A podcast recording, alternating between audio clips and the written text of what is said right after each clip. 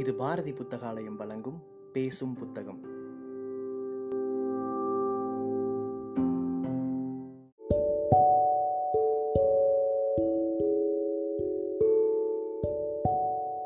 Book day இணையதளத்தின் மூலமாக முன்னெடுக்கப்படும் வாசகர்களுக்கான வாசிப்பு போட்டியில் தேர்வான சிறுகதையை கேட்க இருக்கிறீர்கள்.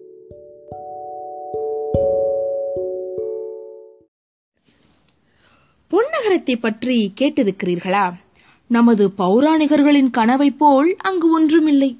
பூர்வ புண்ணியம் என்று சொல்லுகிறார்களே அந்த தத்துவத்தை கொண்டு நியாயம் என்று சமாதானப்பட வேண்டிய விதிதான்.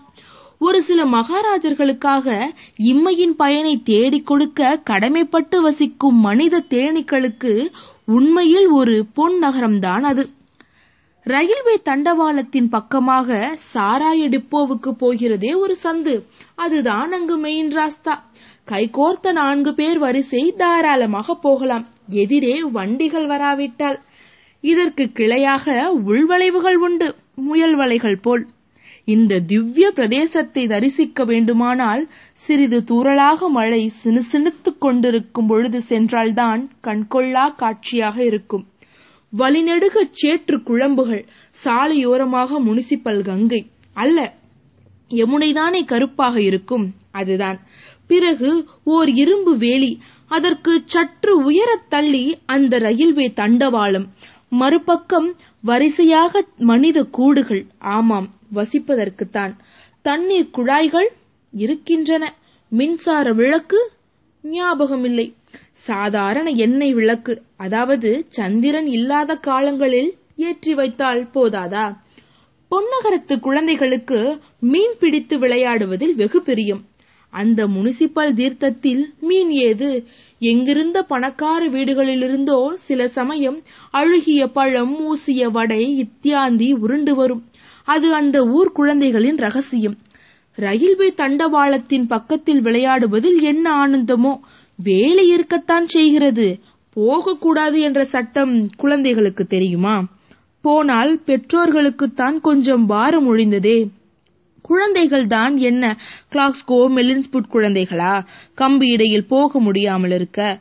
புகைந்தோடும் அந்த இரும்பு நாகரிகத்திற்கு வரிசையாக நின்று குட் மார்னிங் சார் என்று கத்துவதில் ரொம்ப ஆனந்தம் அவர்களுக்கு. அதுதான் அவர்களுக்கு கிடைக்கும் ஆரம்ப ஆங்கில கல்வி. ஐந்து மணிக்கு அப்புறம்தான் ஊர் கலகலவென்று உயிர் பெற்றிருக்கும்.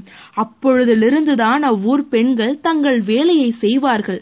சாராய வண்டிகள் தண்ணீர் எடுக்க வரும் பெண்கள்.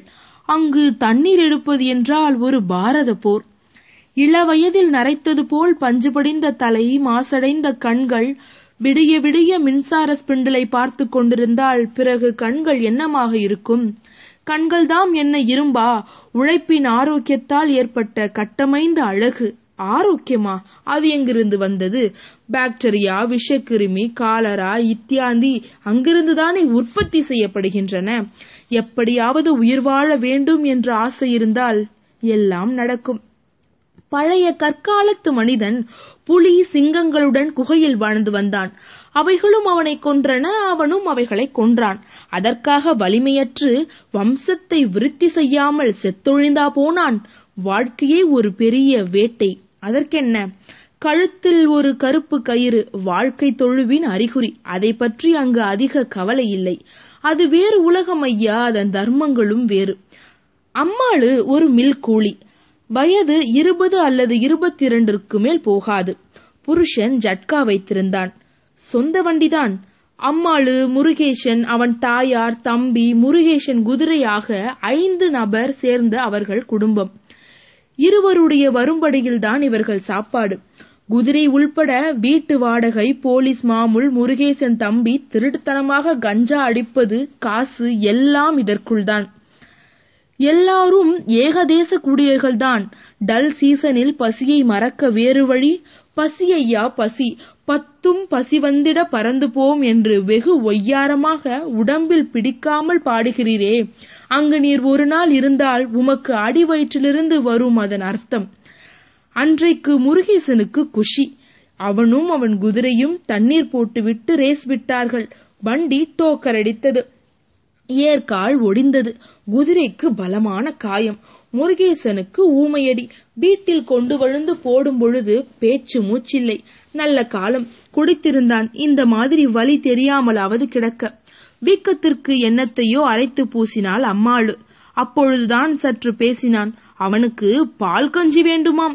அம்மாளுவுக்கு கூலி போட இன்னும் இரண்டு நாள் இருக்கிறது. வீட்டில் காசேது. அம்மாளு தண்ணீர் எடுக்க வருகிறாள்.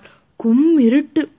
பஞ்சாங்கத்தின்படி இன்றைக்கு சந்திரன் வரவேண்டும் ஆனால் அது மேகத்தில் மறைந்து கொண்டால் முனிசிபாலிட்டி என்ன செய்ய முடியும்?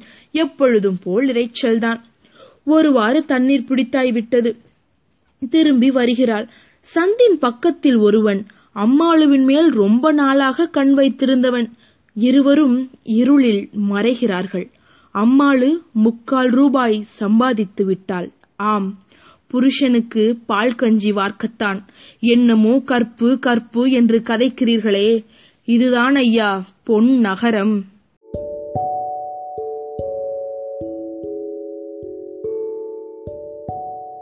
சிறுகதையை கேட்ட வாசகர்கள் தங்களுடைய கருத்துக்களை மறக்காம அனுப்பி வைங்க. புக் டே இணையதளம் மூலமாகவோ அல்லது நாங்கள் கொடுத்திருக்கிற வாட்ஸ்அப் எண் மூலமாகவோ அல்லது எங்களுடைய சமூக வலைத்தள பக்கங்களின் மூலமாகவும் உங்கள் கருத்துக்களை மறக்காம தெரிவிங்க. கருத்துக்களின் அடிப்படையில் தேர்வாகும் சிறந்த வாசிப்புக்கு பரிசளிக்கப்படும்.